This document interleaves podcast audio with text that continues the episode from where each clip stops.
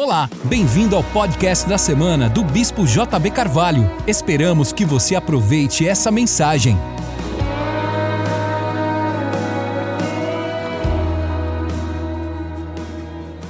Todos acharam? 1 Pedro capítulo 5, verso número 6, diz assim: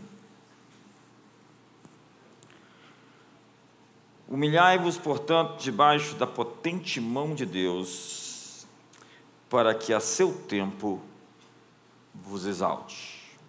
Vamos repetir todos isso? Humilhai-vos, pois.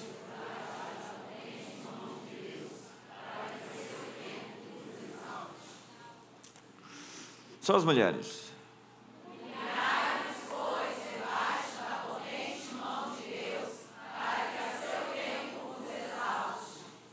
Ficou tão bonito que eu nem vou pedir para os homens falarem. O Crawford Dollar escreveu um livro interessante agora chamado Eu Odeio a Religião. É impressionante como nós fomos blindados e impedidos de acatar, receber, absorver a verdade por causa de valores que nós internalizamos que se tornaram cabeças de ponte que impedem o nosso crescimento ou que a verdade possa vingar dentro de nós como uma semente e brotar para produzir frutos que permanecem. Nós absorvemos o helenismo. Houve uma. Nós estamos numa guerra cultural. Foi Jonathan Sachs, o rabino inglês, que escreveu que a civilização ocidental é o encontro de duas cidades, Atenas e Jerusalém. E hoje, principalmente a Europa, tem se tornado mais voltada para a visão de Atenas do que para a visão de Jerusalém. O pós-modernismo é isso. É uma visão que acredita que pode fazer a verdade. Daí a Nike com aquele slogan: Nós somos as histórias que contamos para nós. Entenda que tudo isso é muito subjetivo as pessoas não acreditam que exista uma verdade mais, mas que a verdade é fruto de uma convenção social. Antes, no modernismo, a verdade existia, mas não poderia ser verificada, não poderia ser conhecida. O iluminismo trouxe a máxima de que a ciência era a mãe da razão, que ela poderia realmente trazer todas as respostas que nós buscávamos, que nós procurávamos. Nós sabemos que o iluminismo faliu, ele entrou na obscuridade porque a ciência não tem todas as respostas e ninguém mais acredita nisso.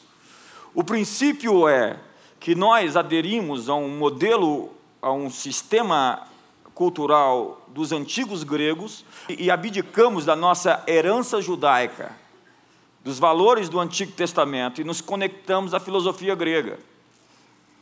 A civilização ocidental é o encontro do direito romano, da filosofia grega e da fé cristã. E o fato é que nós estamos nos tornando mais voltados à filosofia grega do que à fé e os valores que o cristianismo fez emergir essa bela, esplêndida, científica, avançada civilização ocidental judaica cristã. O ponto é que essa religião gnóstica, vamos chamá-la assim, do gnosticismo, ela tem algumas coisas que nos separam do verdadeiro cristianismo, mas que foram absorvidas, inseridas no nosso meio, como uma visão dualística de dois mundos. Na ideia do mito da caverna de Platão, que você está observando o mundo de dentro de uma caverna, vendo lá fora as sombras da verdadeira realidade.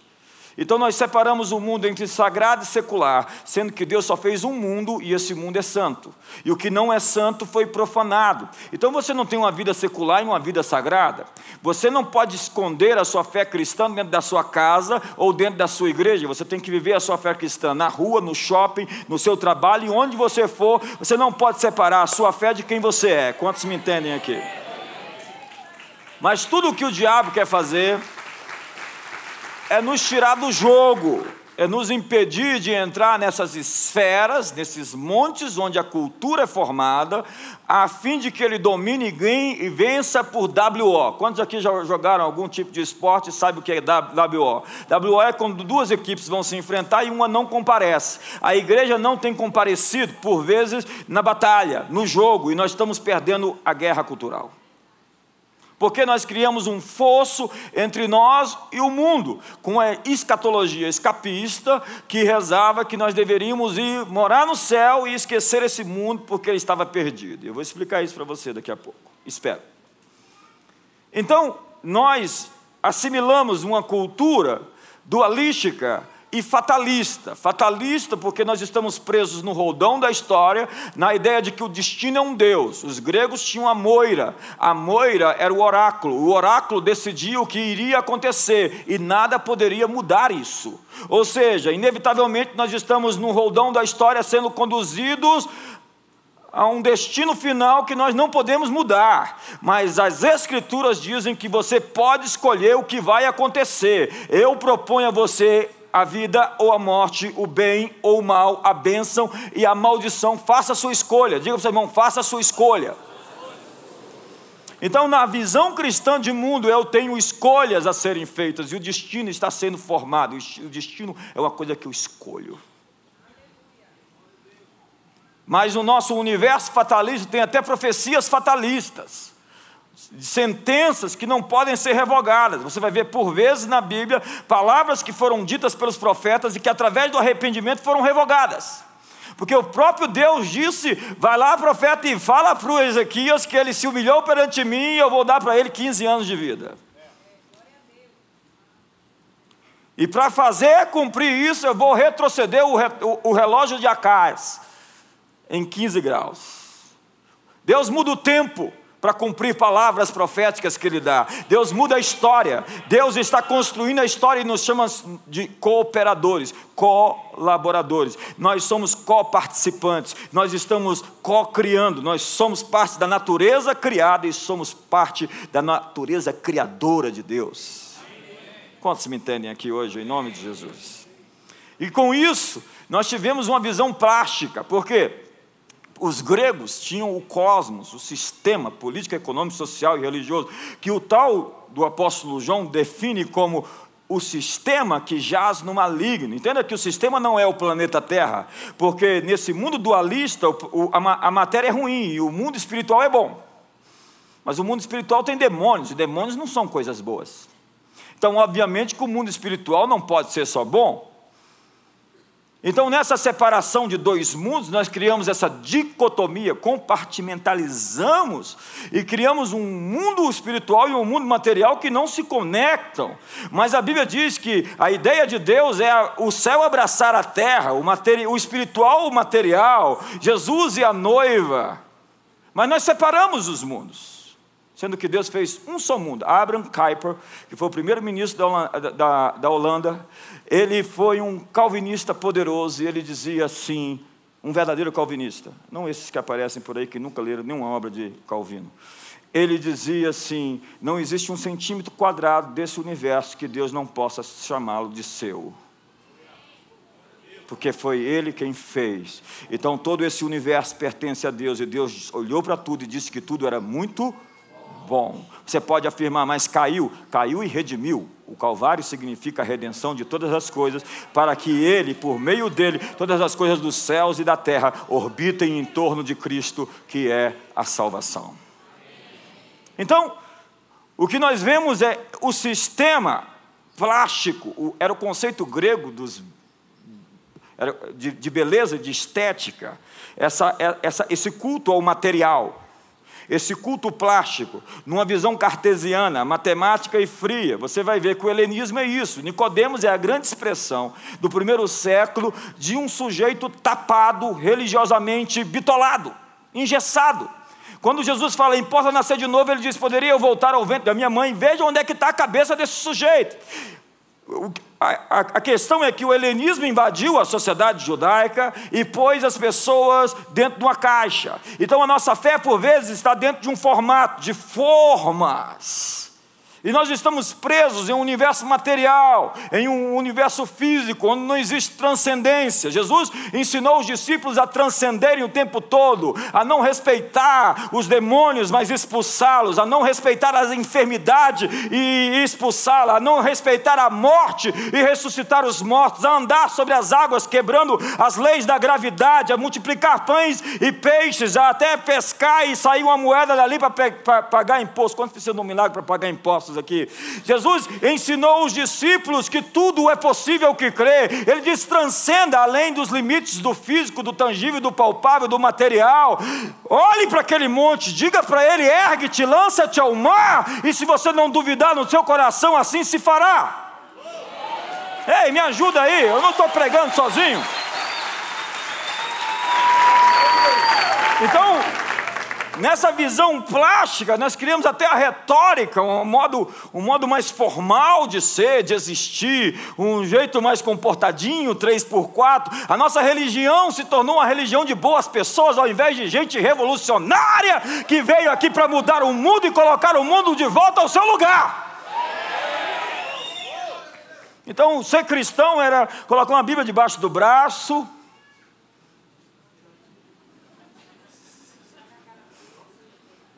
em uma forma, uma forma de piedade. Paulo vai denunciar dizendo que é uma religião que tem forma de piedade, mas que nega o poder a Deus. Você vai ver a presença do gnosticismo em muitas das nossas pregações, em muitos dos nossos cânticos, dos nossos inários. Ai, ai, ai, ai, ai. Mas hoje eu quero desmontar algumas coisas. Quantos estão comigo hoje? Depois dessa introdução, eu quero falar sobre justamente a quebra dessa plástica. Você vê que o fariseu é plástica. Tem gente que tem uma fé plástica. Uma fé que você vê, mas que você, se você mergulhar mais fundo, não tem densidade. Porque tem gente que parece profundo, mas é só profundo. Tem gente que no fundo é raso. A falsa humildade é a forma mais poderosa de orgulho que se tem conhecimento. Não existe nada tão orgulhoso, nada tão perigosamente orgulhoso do que o falso humilde.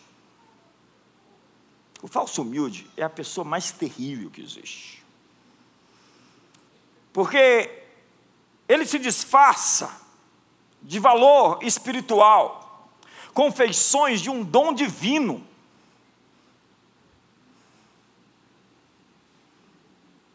Parece transcendente, mas é só plástico.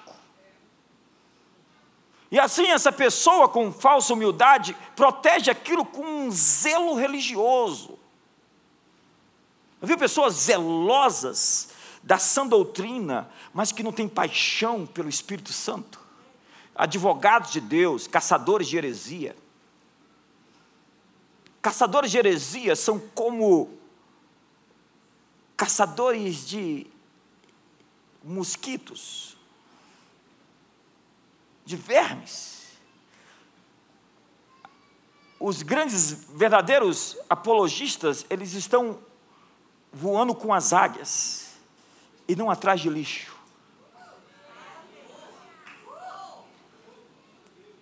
A falsa humildade se expressa com a auto-humilhação. Auto-humilhação. A autocrítica e a autocondenação. Alguém disse: a verdadeira humildade não é pensar menos de si, mas pensar menos em si.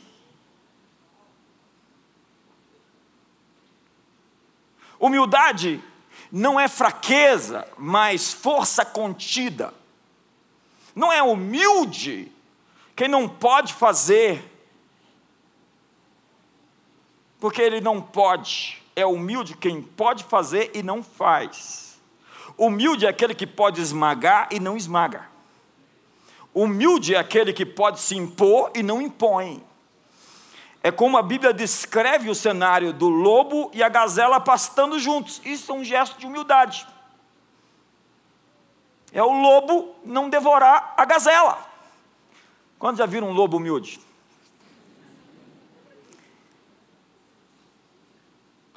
Se autocriticar, se punir, se autocondenar é uma desonra para Deus. Viver com remorso pode ser se tornar o seu maior remorso. Satanás tem um truque que dá muito certo. Ele quer paralisar as pessoas, anular o poder redentor do sangue de Jesus mediante uma vida de autocondenação. Então, ao invés de viver, você lamuria. Se você vive pensando como as coisas do passado poderiam ser diferentes, você está anulando o seu futuro. No jargão mais rasteiro, não adianta chorar o leite derramado. Vamos viver o futuro. Todos tomam, somente os grandes se levantam. Há pessoas carregando uma nuvem de culpa e condenação sobre suas cabeças. As memórias do seu passado trazem grande dor para aqueles que perderam de vista a cruz. Se você perder de vista o sangue derramado e se conectar às, aos erros que você cometeu, você nunca vai ter fé para avançar para o seu destino. Então nós, por vezes, estamos procurando conquistar o perdão mas nós não, não podemos conquistar uma, um dom, uma dádiva. Porque se nós conquistarmos, não seria mais um dom, seria uma recompensa por algo que eu fiz. O perdão é um presente maravilhoso para todos aqueles que se arrependeram e deixaram os seus pecados e foram lavados pelo sangue do Cordeiro em suas consciências das obras mortas para servir o Deus vivo.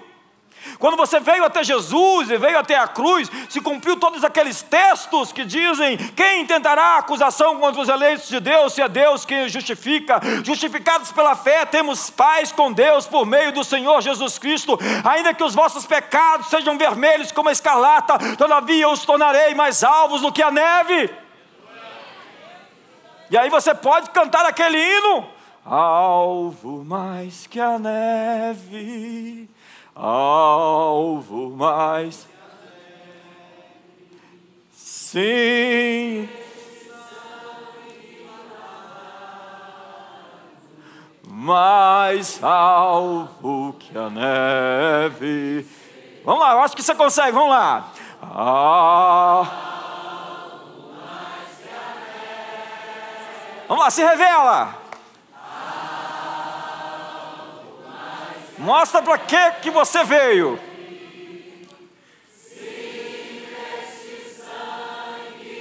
Que lindo.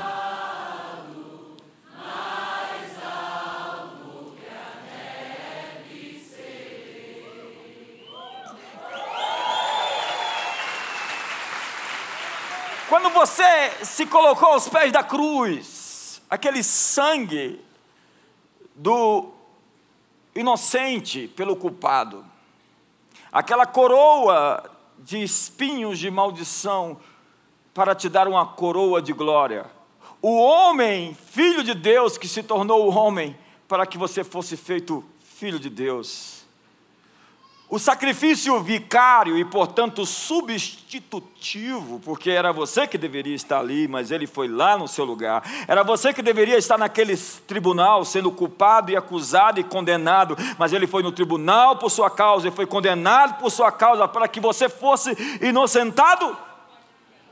Porque essa é a máxima do Evangelho que Jesus morreu pela causa dos nossos pecados, porque nós não poderíamos criar uma ponte até Deus, mas Ele criou uma ponte de Deus até nós, e nos resgatou, e nos salvou, e nos redimiu, e nos limpou, e nos transformou, e nos fez santos.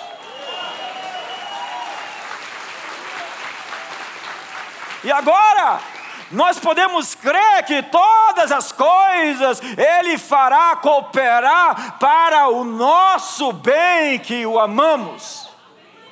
Então Ele vai pegar cada coisa vai pegar o lixo e vai reciclá-lo reciclá-lo numa obra de arte. Vai pegar as coisas quebradas e vai reconstruir num mosaico lindo. Fará que todas as coisas trabalhem para a sua própria glória e para o nosso benefício. Entenda, Salomão era filho de Betseba. A história não começou muito boa. Betseba, ela traiu o marido e ficou com Davi e você sabe que Davi comprometeu-se bastante. Aquela situação era da vontade de Deus? Não, definitivamente não. A parte do mal, todo aquele que invoca o nome do Senhor, Deus não estava naquilo, mas Deus pode pegar aquilo. E depois que Salomão nasceu, Deus fez que Salomão filho daquele casal se tornasse o maior rei que Israel jamais teve em toda a sua história na era de ouro de Israel, porque Deus pode consertar todas as coisas quebradas da sua vida, Deus pode dar significado aos absurdos, Deus pode ressignificar a sua dor. Deus pode tomar qualquer situação da sua vida e fazer de você vitorioso. Levante sua mão comigo e diga: Deus, Deus tu me perdoaste, tu me perdoaste e eu me perdoo. Eu, não acusarei alguém, que o Senhor não está acusando. O meu perdão, é para a tua glória. Eu viverei sem remorso e viverei em justiça, pois eu fui liberto, sou redimido Tu podes usar qualquer coisa para a tua glória e para o meu benefício. E eu peço que o Senhor faça isso hoje, agora, em nome de Jesus Cristo.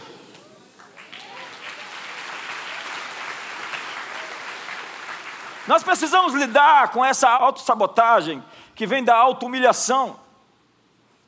Somente quando reconhecemos nosso valor, podemos reconhecer o valor dos outros. Porque nós julgamos os outros a partir de nós mesmos. Jesus disse: ame o teu próximo como a ti mesmo. Eric Hoffler diz: as pessoas odeiam os outros como elas se odeiam. Pessoas críticas consigo são as mesmas pessoas que criticam os outros. Por isso, quando você está lá do, do, do lado de uma pessoa muito crítica a si, acerca de si, saiba que quando você sair, ela vai ter o mesmo nível de crítica acerca de você. Nós tratamos os outros como nós nos tratamos. A Bíblia diz em Provérbios 27, verso 2: Seja o outro que te louve, e não a tua boca. O estranho e não os teus lábios. A Bíblia está dizendo que falar bem de si é uma coisa repugnante. Fazer autopropaganda, fazer marketing pessoal para os outros, olha, eu sou isso, eu sou aquilo, eu sou, eu sou. Mas nós somos muito espertos para não sair por aí se elogiando, não é verdade? É, às vezes não. Agora, eu quero que você preste atenção na parte A do versículo. Seja outro que te louve. Vamos lá? Seja outro que te louve. Nós temos problemas com elogios. Ora, vejamos. Existe uma obra de arte linda ali, bem feita, por um artista esplêndido. Quando alguém chega e elogia aquela obra de arte, está elogiando quem? O artista. Nós damos glória a Deus quando elogiamos as pessoas.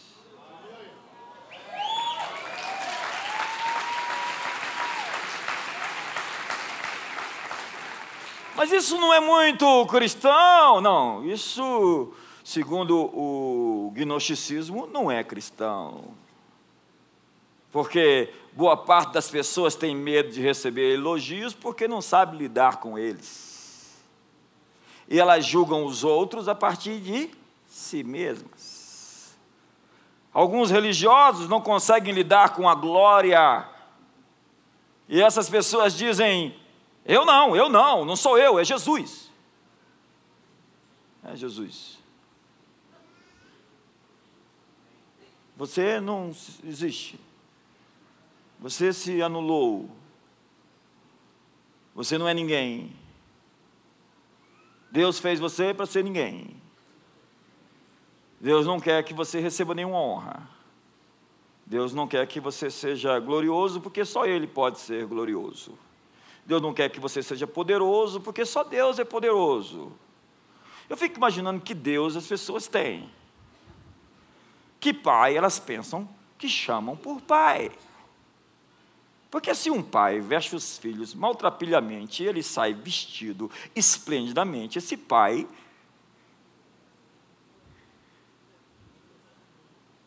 Quantos entendem aqui a linha do raciocínio?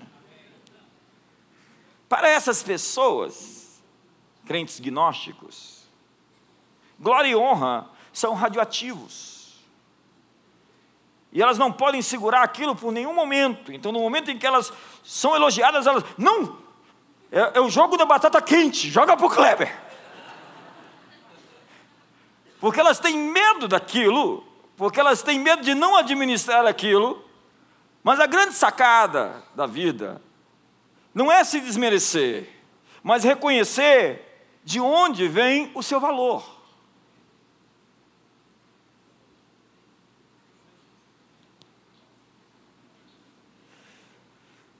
Não receber um elogio é uma falta de educação.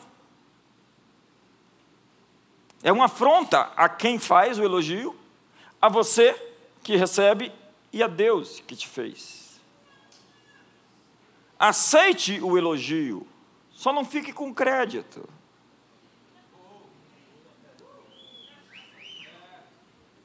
Encontre mais tarde o Pai das Luzes e diga: De tu procede toda boa dádiva e todo bom perfeito. Nada tenho que dos céus não seja dado, portanto compartilho contigo todas as glórias e honras, elogios, minhas coroas, deposito em tua presença.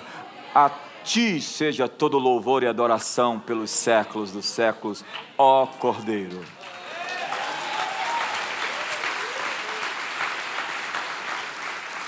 Quando você reconhece a graça de Deus na sua vida, você se torna poderoso. Quando você sabe que você é fruto da graça, você não, não, não tem para si o mérito. O grande problema de algumas pessoas é que elas têm o mérito como seu.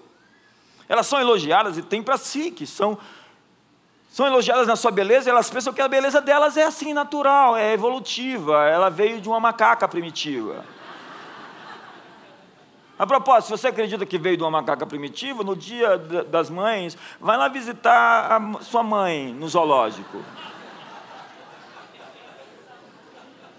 Quando você reconhece a graça de Deus em sua própria vida, você é uma pessoa poderosa, porque você vive sob a graça, sob o conceito de que o que eu recebo, o que eu sou, o que eu tenho é um favor imerecido. Deus, meu Pai, me trata melhor do que eu mereço, e eu estou vivendo em Sua bondade, eu estou afogando na Sua graça, eu estou transbordando de graça. O apóstolo Paulo é desse jeito. O apóstolo Paulo não tinha problema de identidade, porque ele sabia de onde vinha o seu valor, ele reconhecia de onde vinha o seu poder.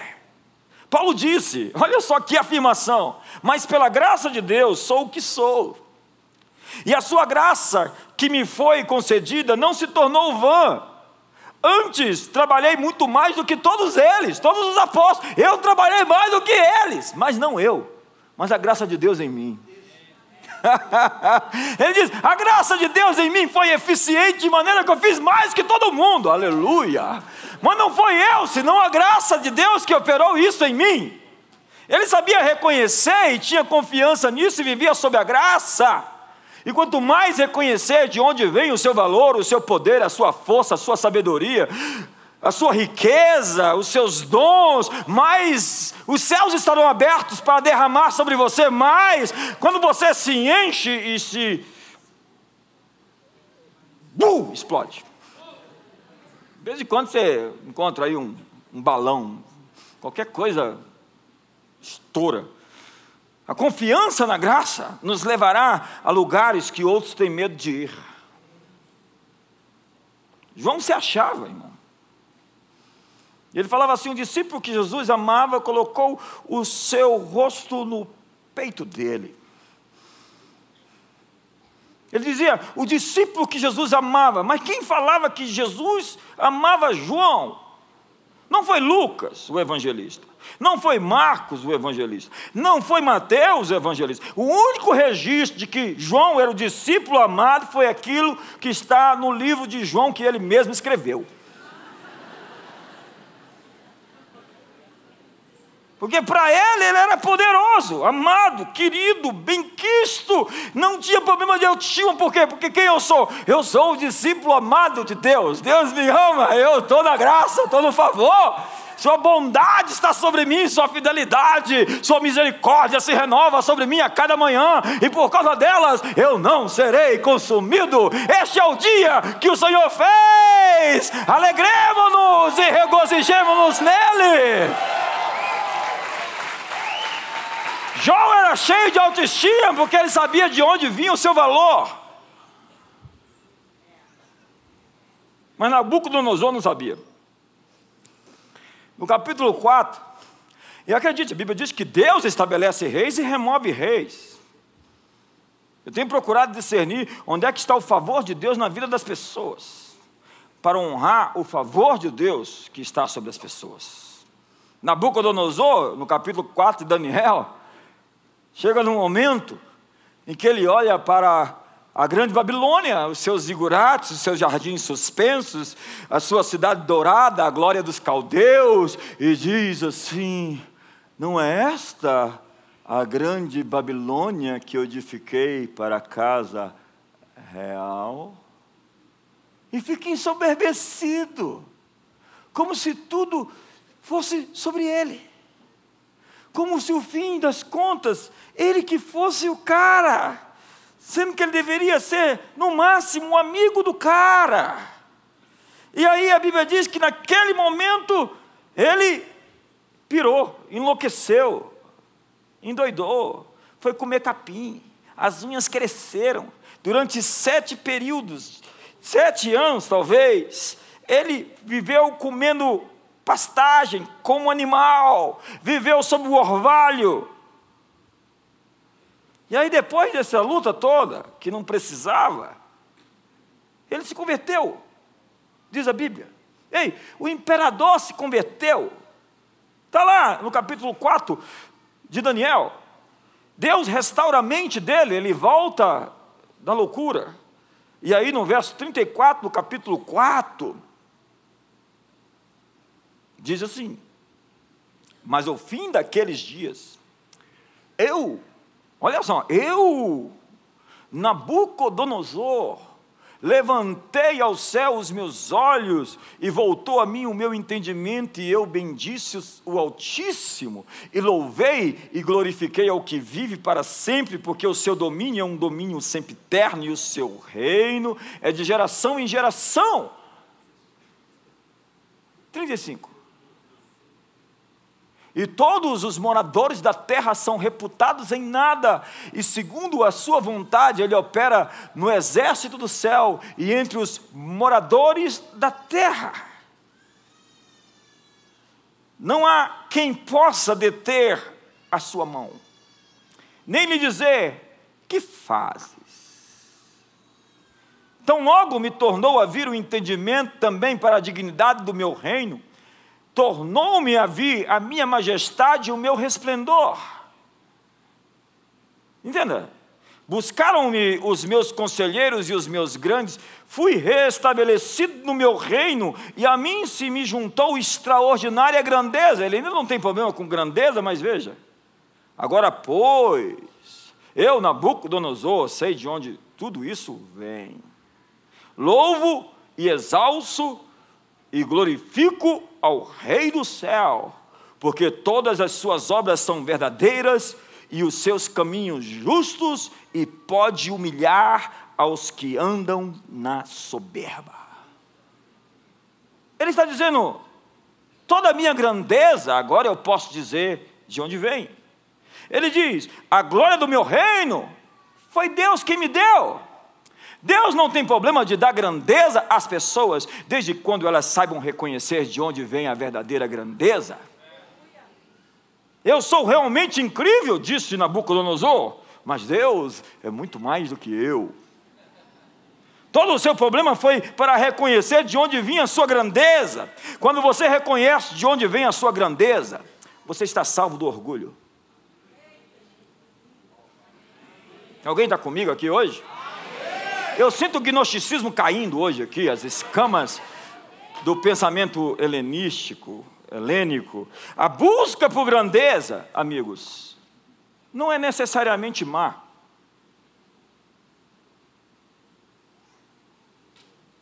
Os discípulos, por vezes, mostraram desejo de grandeza. Chegou a mãe de Tiago e de João e disse: Senhor, quando no teu reino meu filho Tiago senta à tua direita e João à tua esquerda, tá bom? Jesus não confrontou a mulher. Ele só disse: tá bom, vocês querem ser grandes? Sirvam a todos. Vocês querem ser grandes? Descubra os seus dons e sirvam. Mas, na verdade, vocês querem ser grandes? E apontou para uma criança. Seja como ela. Jesus não repreendeu o desejo de ser grande, ele só redefiniu o que é ser grande. Ter um coração como o coração de uma criança. Quantos me entendem aqui hoje? Jesus disse que todo aquele que se humilha será Vamos lá, você me ajuda. Eu acho que você não entendeu. Jesus disse que todo aquele que se humilha será. Pedro disse no texto que eu li: Humilhai-vos debaixo da potente mão de Deus para que ele vos exalte em tempo oportuno. Para a maioria de nós cristãos, a parte de humilhar-se é perfeitamente aceitável. Olha lá, o cara está chorando, ele é crente. Está quebrado, moído, comendo pão que o diabo amassou, é crente. O difícil para nós, dentro desse evangelho gnóstico, é aceitar a exaltação. A gente acha que exaltação não é muito cristã. A frase para que ele vos exalte, para crentes gnósticos helenizados, é muito escandalosa. Eu estava em Genebra. Esse ano eu volto lá. Quem vai comigo? Nós vamos pegar a pré-reforma, ali em Praga, a história de John Hus. Depois vamos para a reforma, Martinho Lutero. E vamos onde ele nasceu, onde ele estudou, onde ele escreveu Castelo forte é o nosso Deus. Ele estava no castelo, nós vamos no castelo de Watsburgo, depois vamos até Wittenberg, onde ele colocou as 95 teses. No dia 31 de outubro, 500 anos depois, onde nós vamos estar? Exatamente 500 anos depois, no mesmo dia, diante da catedral, da, do castelo de Wittenberg. Depois vamos até Genebra, ver a reforma de Calvino. Vamos ter uma aula com o Tom Brumer sobre reforma suíça. Um negócio assim do outro mundo.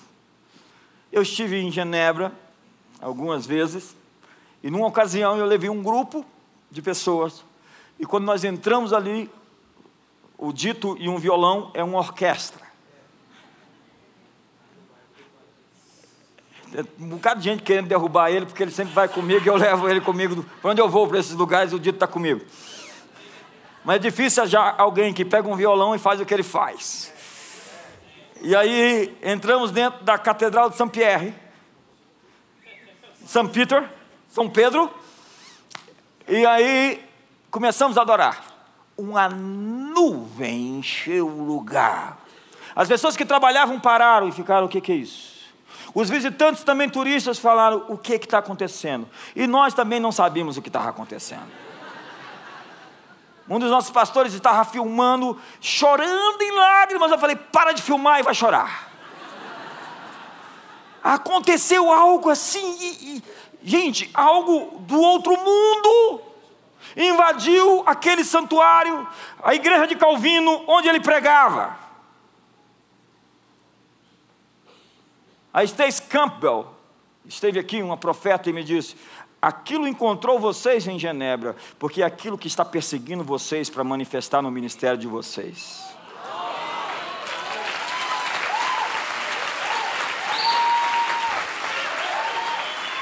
O mesmo espírito que estava ali, que foi o farol para toda a Europa, de Genebra, Genebra foi a Éfeso do século XVI.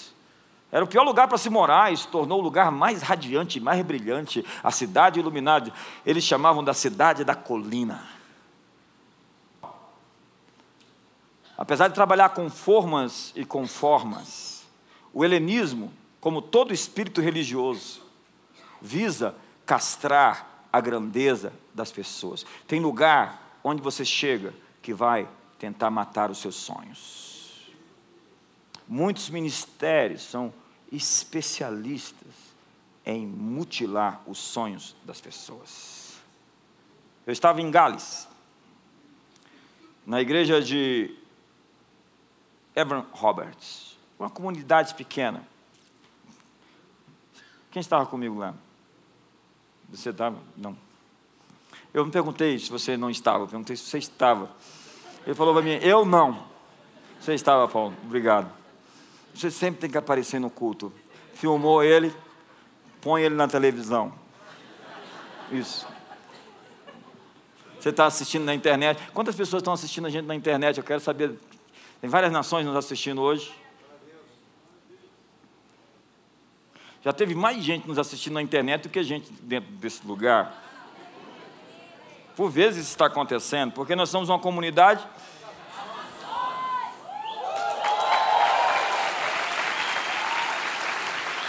E eu estava no país de Gales, na igreja onde aconteceu o avivamento com Evan Roberts. Evan Roberts começou um movimento onde os animais não, não conheciam mais a linguagem dos seus senhores, porque eles falavam muito palavrão e depois do avivamento não falavam mais palavrão. Então os animais só obedeciam a voz do palavrão, mas eles não falavam mais palavrão e os animais não entendiam mais. Todas as casernas é, os bares, né? Então, foram fechados. Imagina um avivamento assim. Tinha um evangelista na época que foi é, é, é o pessoal dono das, da, das casernas, dos lugares de bebida, que vendia bebida, mandou um, uma oferta para ele, dizendo assim: ó, não entra nessa cidade aqui não, porque toda cidade que você vai, as pessoas param de beber, param de se drogar, param de fazer todas essas coisas, e nós temos que fechar as portas. E ali, durante um ano e meio, dois anos, houve um avivamento onde mais de 100 mil pessoas naquela época, início do século 1904, se converteram e houve um grande avivamento geral. Houve um, um vento do Espírito Santo com fogo. Vento e fogo juntos, você sabe, né? Espalha rápido. Mas houve uma senhora chamada Jaspen Lewis, que escreveu um livro, até Guerra contra os Santos, falando mal do avivamento e do falar em outras línguas, e que disse para Evan Roberts: Você está tomando muito espaço no avivamento. Você está chamando muita atenção para você. Você tem que sair da frente, porque você está tomando o lugar de Jesus. Evan Roberts ouviu aquela palavra, ficou intimidado, se separou, se afastou do avivamento e a chama apagou. Parecia muito cristã, assim, você está tomando o lugar de Jesus, você está aparecendo demais. Há pessoas hoje dizendo que o próximo avivamento ele não tem rosto nem nome. Parece muito cristão isso. Mas só parece. Porque você pensa que, por que, que Deus colocou um livro na Bíblia só para falar o nome das pessoas? E as genealogias? Porque Deus gosta de nome, Deus gosta de registrar o nome das pessoas, o feito das pessoas. Todo avivamento tinha um nome. Ainda que este próximo tenha muitos nomes, eu creio que serão milhares de nomes, todos eles terão nomes e terão rostos. Será que eu estou vendo os rostos do próximo avivamento? O que eu quero lhe dizer é que tem muita falsa humildade. Um ambiente, quando eu vejo algumas pessoas intercedendo e orando, eu falo, ela está intercedendo no nível do, do, dos problemas, do, que nem a Benny Johnson fala, da esfera das trevas. Ela não consegue saltar em cima para poder profetizar sobre situações, porque ela está envolta nas situações. Enfim, ela é parte do problema. É aquele choro, choro, o lambe-lambe, aquelas reuniões lambe-lambe. Já viu reunião lambe-lambe de intercessão? Muitos de nós se contorce com a ideia de honra e dizem coisas para diminuir a glória que é dada. Se nós não soubermos receber a honra corretamente, nós não teremos nenhuma coroa para depositar diante dele. Deus quer te dar vitórias que sejam coroas para lançar aos seus pés. Você não entendeu nada. Deus quer que as suas vitórias sejam as coroas que você vai depositar aos seus pés, como coisas que você recebeu e você está rendendo a Ele. Há lugares que fazem os sonhos morrerem. Há muitos irmãos, irmãos, que querem nos fazer se sentir mal acerca dos nossos planos, projetos e sonhos. Para os inseguros, a confiança se parece com arrogância. A falsa humildade, ela espiritualiza a baixa autoestima como uma virtude do caráter. Ela diz: olha que sujeito humilde. Não, ele é só inseguro, com baixa autoestima, inexpressivo, para não dizer sonso. Eu vejo muito mais pessoas se reunindo em enterros do que em celebrações, sabia? Porque nós temos muito mais empatia com o sofrimento das pessoas do que com suas alegrias. Nós somos mais solidários na tristeza do que nas alegrias. Tem gente que diz: Eu não quero nem saber quem foi que morreu, eu só quero é chorar.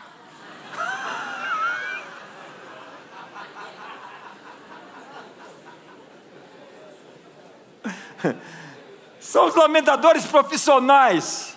Você está feliz, ele se afasta de você. Você está triste, ele. Na verdade, ele quer ver você triste, ele quer uma oportunidade para te consolar. Esses dias eu tive a impressão, no tom da voz de alguém, que ele estava me culpando por estar crescendo. Ele falou num tom assim que eu estava me sentindo quase culpado.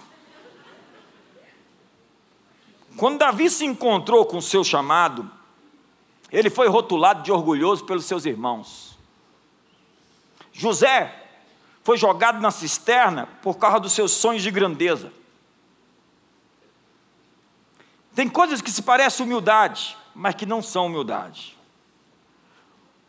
A glória de um rei está nos seus súditos. A glória de um artista nas suas obras a glória do Criador nas suas criaturas. Já viu que o universo mais belo é esse? Já viu as criaturas mais lindas que ele fez? Já viu o tanto de cores, de tons, de sobretons? Já viu os designs, os, as curvas? Quem é esse por detrás desse universo tão esplêndido, farto, de uma biologia tão poderosa, Olhe para o orangotango e veja se Deus não tem senso de humor.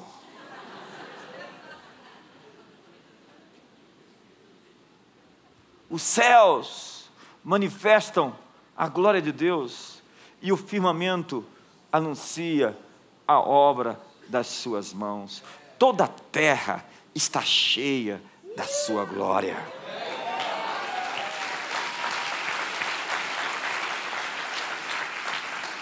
Mas para alguns, humildade tem a ver com rebaixamento. É você se desmerecer, é você se anular. Humildade, no entanto, é reconhecer suas fraquezas, suas debilidades, mas nunca diminuir a sua força, a sua capacidade. Se você não alcançar o seu máximo, você vai sair dessa vida roubando a glória de Deus. Uma pequena flor ou uma pequena árvore que não atinge o seu potencial, ela não mostrou a sua glória. Você lembra, glória é uma coisa muito discutida, mas pouco entendida. Fala-se da glória de Roma, da glória da Grécia, da glória de algo. A glória é aquilo que é o esplendor de algo. Todos nós, toda a terra está cheia da sua glória, significa que todas as coisas têm glória. Tudo que Deus criou tem glória. A Bíblia diz: Quem é o homem para que o estimes, o filho do homem para que o visites? Fizeste-o por um pouco menor do que Deus, de glória e de honra o coroaste, e lhe deste domínio sobre a obra das suas mãos. Em João capítulo 17, verso 22, diz assim: João 17, verso 22 eu lhes dei a glória que a mim me deste, para que sejam um como nós somos um. As pessoas dizem, você está querendo roubar a glória de Deus. E eu respondo, como é que eu posso roubar algo que já me foi dado?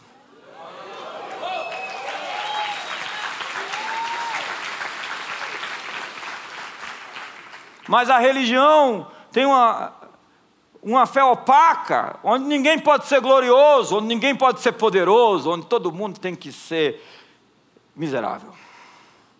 Porque você é o bichinho de Jacó. Deus, diga para o seu irmão, diga para o seu irmão, essa é uma palavra profética, olha para ele assim primeiro, bem no fundo dos olhos, e fala em tom sério e profético: Deus vai engrandecer você para que a sua glória na terra seja ainda maior.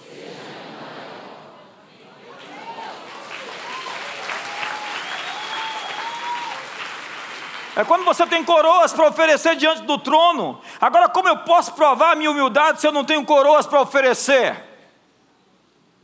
A prova da humildade não é ser leal a Deus quando não se tem nada.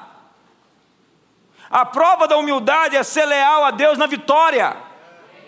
O teste da humildade não é o fracasso, é o sucesso. Você só pode mostrar que é humilde quando você tem algo para mostrar que é humilde.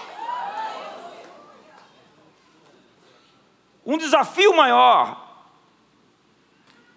não é simplesmente quando somos honrados e glorificados por Deus, mas é quando a honra é dada a outra pessoa que não nós. Hoje eu confesso, os círculos cristãos falta muita nobreza. Entre nós, pastores e líderes no Brasil, falta muita grandeza. Passatempo de alguns líderes é falar mal dos outros líderes. E se vê algum crescer, começa a criticar, dizendo: ah, deve estar negociando algum princípio. Mas uma alma nobre reconhece a graça na vida dos outros. Diga para o seu irmão: eu vejo que a graça está na sua vida. Diga para ele: se não está, vai estar. o espírito de inveja tentará a todo custo diminuir a promoção de uma pessoa, colocando-o como ilegítimo. É a história da raposa e das uvas. A raposa foi ali, tentou pegar umas uvas, não conseguiu. Voltou, não conseguiu. Voltou, não conseguiu. Passou e disse: Ah, estavam verdes. É a síndrome do caranguejo. Quando o caranguejo tenta escapar de um balde, os outros instintivamente puxam para baixo. Esta é a trágica cultura de alguns ministérios, empresas, ambientes políticos, famílias. Porém, você está vendo alguém buscando a Deus em humilhação? Acredite. Prepare-se para ver uma pessoa que vai ser levantada por Deus. Entenda que eu não estou falando de autocomiseração, de gente que chega ali para ficar lambendo as suas feridas no altar das lamúrias. Não, não estou falando disso. E também não estou falando de autopromoção, de gente que se põe. Pois a busca de ser reconhecido, de ser honrado e de receber crédito é a falsificação da honra. Mas Deus diz que quando encontra pessoas, luzeiros do mundo, vós sois a luz do mundo, o sal da terra, ele vai tirar debaixo do velador para evidenciar a sua luz. Quando você está brilhando, quando você está vivendo o caráter de Cristo, quando você está crescendo em maturidade, quando você está manifestando o fruto do Espírito, Deus vai mostrar a sua luz, evidenciar você para que todos vejam. E não existe problema de que você seja visto, desde quando você saiba que a luz que eles estão vindo, vendo, é simplesmente o reflexo dele em você. Quando Deus está levantando alguém, nós temos que ter cuidado para não lutar contra aquilo que Deus está abençoando. Ei, ei, cuidado para não maldizer quem Deus está bendizendo. Cuidado para não lutar contra a vontade de Deus de alguém que Deus está levantando e se opor àquilo que Deus está fazendo. Eu realmente fico impressionado com o fato de Deus querer honrar qualquer pessoa. E eu tenho que lidar com isso. Dia a dia tenho que administrar e olhar e falar: é graça, Senhor. Se o sujeito tem o coração de Davi e Deus está o exaltando, eu quero celebrar o seu crescimento. Mas, se o seu coração é um coração de Saul e Deus o está exaltando, eu não vou levantar a mão contra ele, porque Saul, espere um pouquinho, ele mesmo vai levantar a mão contra si mesmo. É o conselho de Gamaliel. Vocês estão vendo algo? Fique calado. Vocês podem estar se levantando contra aquilo que Deus está fazendo. Olha para o seu irmão e diga: cuidado para não atacar aquilo que Deus está construindo. Bill Johnson diz: não há nada mais desprezível como querer ser um policial no reino de Deus, monitorando as pessoas. O problema de quem critica é porque ele tem como parâmetro a si mesmo. Se fosse exaltado aquela pessoa, ela não se manteria humilde, portanto, julga os outros a partir de si mesmo. Nós projetamos nos outros o que temos dentro de nós mesmos. A palavra exaltar, segundo o Tyre Greek Lexicon, significa levantar ao topo da riqueza e da prosperidade. Vamos dizer isso comigo? Levantar ao topo da riqueza e da prosperidade. Isso não se parece cristãos, cristão? Mas o amor não tem problema em enxergar isso, porque ele floresce ao ver os outros sendo abençoados por Deus. Porque o amor não tem inveja e não busca os seus próprios interesses. Tudo sofre, tudo crê, tudo espera e tudo suporta. Mas algum caranguejo vai dizer: cuidado, ele está saindo do balde. Você já viu uma reunião de caranguejo? Aquele ali é um caranguejo perigoso. Ele está querendo deixar a gente no balde sozinhos. Celebrar a promoção de alguém por vezes é o pré-requisito que Deus te dá para você ser promovido.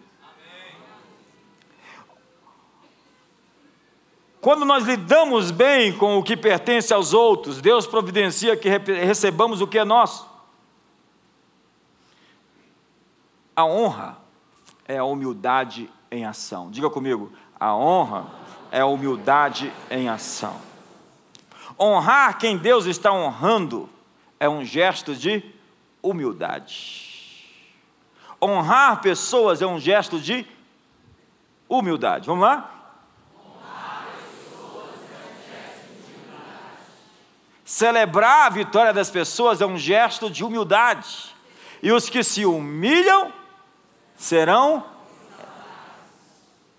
Quantos pegaram a chave hoje? Não, não, não, por favor, por favor. Quantos tomaram essa chave hoje?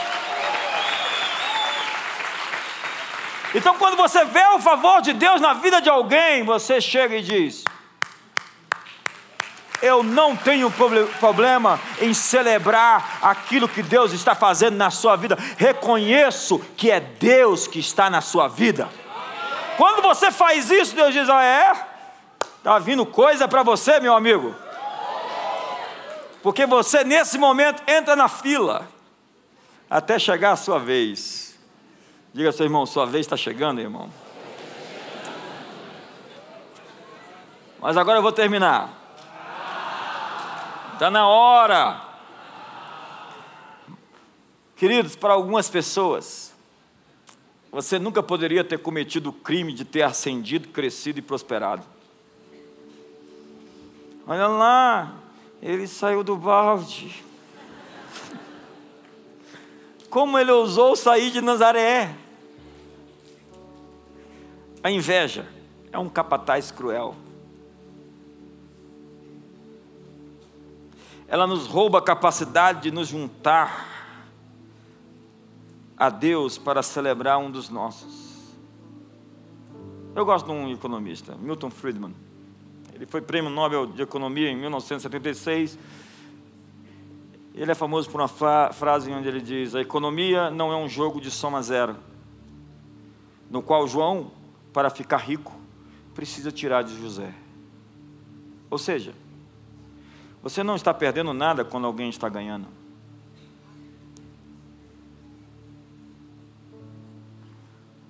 Um miserável pensa que está vendo espaço. Mas se você olhar ao redor, tem muito espaço. É o espírito de Caim, conforme foi citado ontem pelo pastor Paulo. O espírito de Caim era querer que ninguém tivesse mais do espírito do que ele mesmo.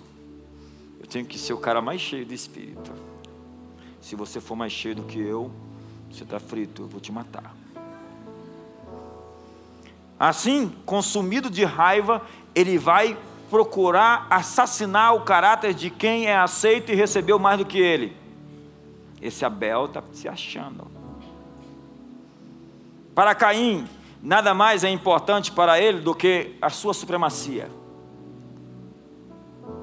Ele se esforçará para destruir qualquer um que seja maior, até que ninguém maior exista do que ele.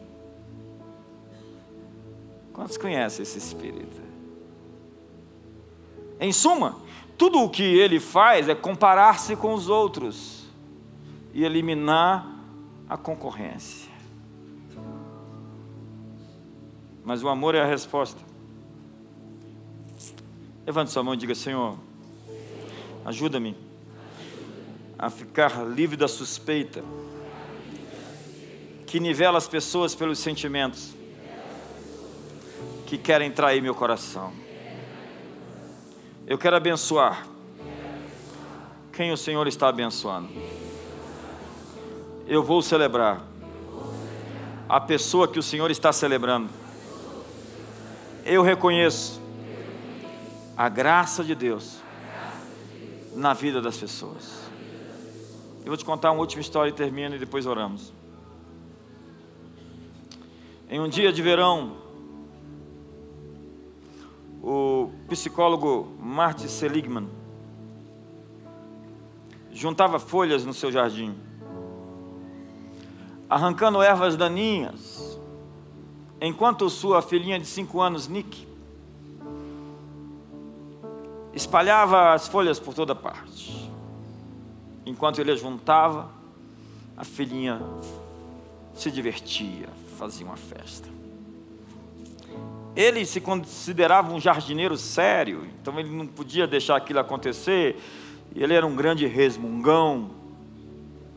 E quando viu aquilo se repetir algumas vezes, perdeu o controle e começou a gritar com Nick, de cinco anos. Ela não se intimidou e pisando duro e olhando sério, sério para ele, disse: Papai, eu preciso falar com você. Desde que eu tinha três anos, eu reclamava muito, mas decidi que quando chegasse aos cinco anos, ia parar com isso, e nunca mais reclamei. Se eu conseguir parar de reclamar, você também consegue parar de ser um resmungão. Seligman disse que aquilo para ele foi uma epifania.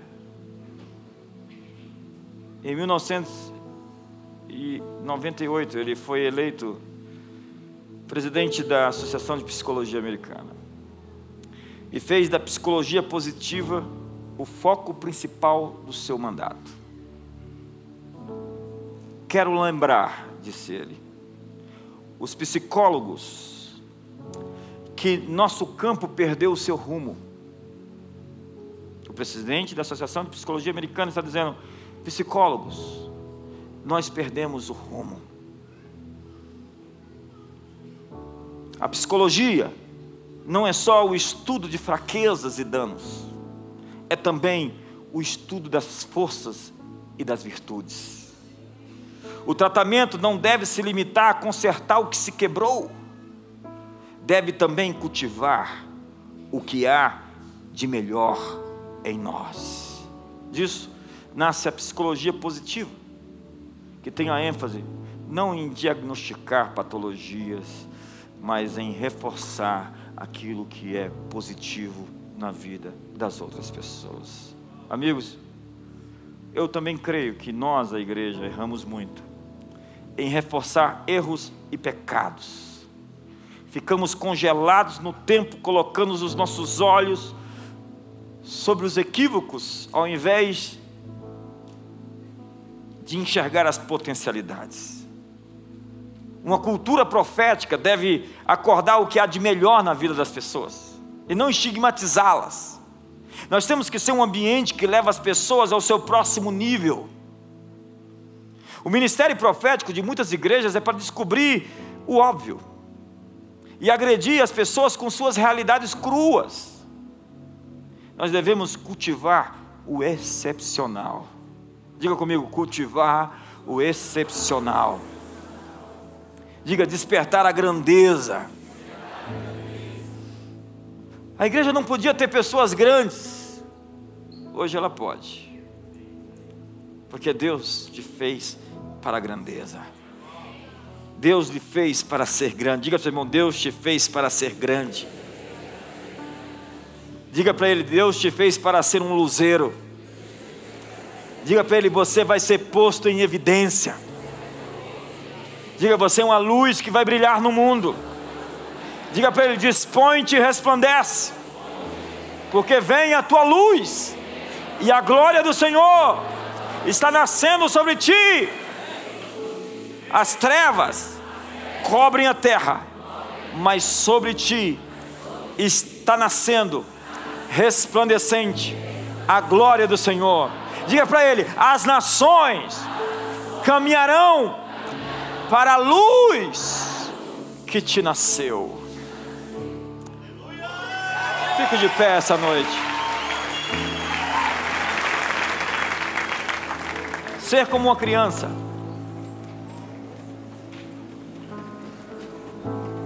Ei, vocês querem ser grandes? Seja como uma criança.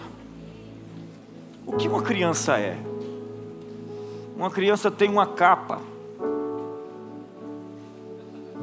Ela sonha em voar. Eu estou vendo crianças aqui hoje. Quantos sonhavam em voar aqui? Quantos têm sonhos infantis que ainda querem? Ei, Deus vai começar a acordar seus sonhos mais primitivos. As coisas mais aquelas coisas que foram destruídas pelo pensamento do sistema grego educacional que você entrou nas escolas onde você entrou com formas e formas. Está na hora da transcendência. Uma criança tem espadas, ela sonha em conquistar o castelo, matar o dragão. Um, um rapaz sonha em libertar a donzela.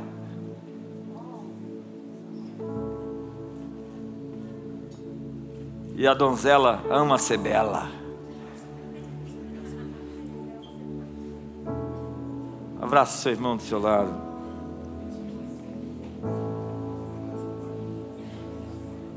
Diga para ele: Deus te fez para a grandeza. Diga: Você nasceu para ser grande. Ore com ele essa noite.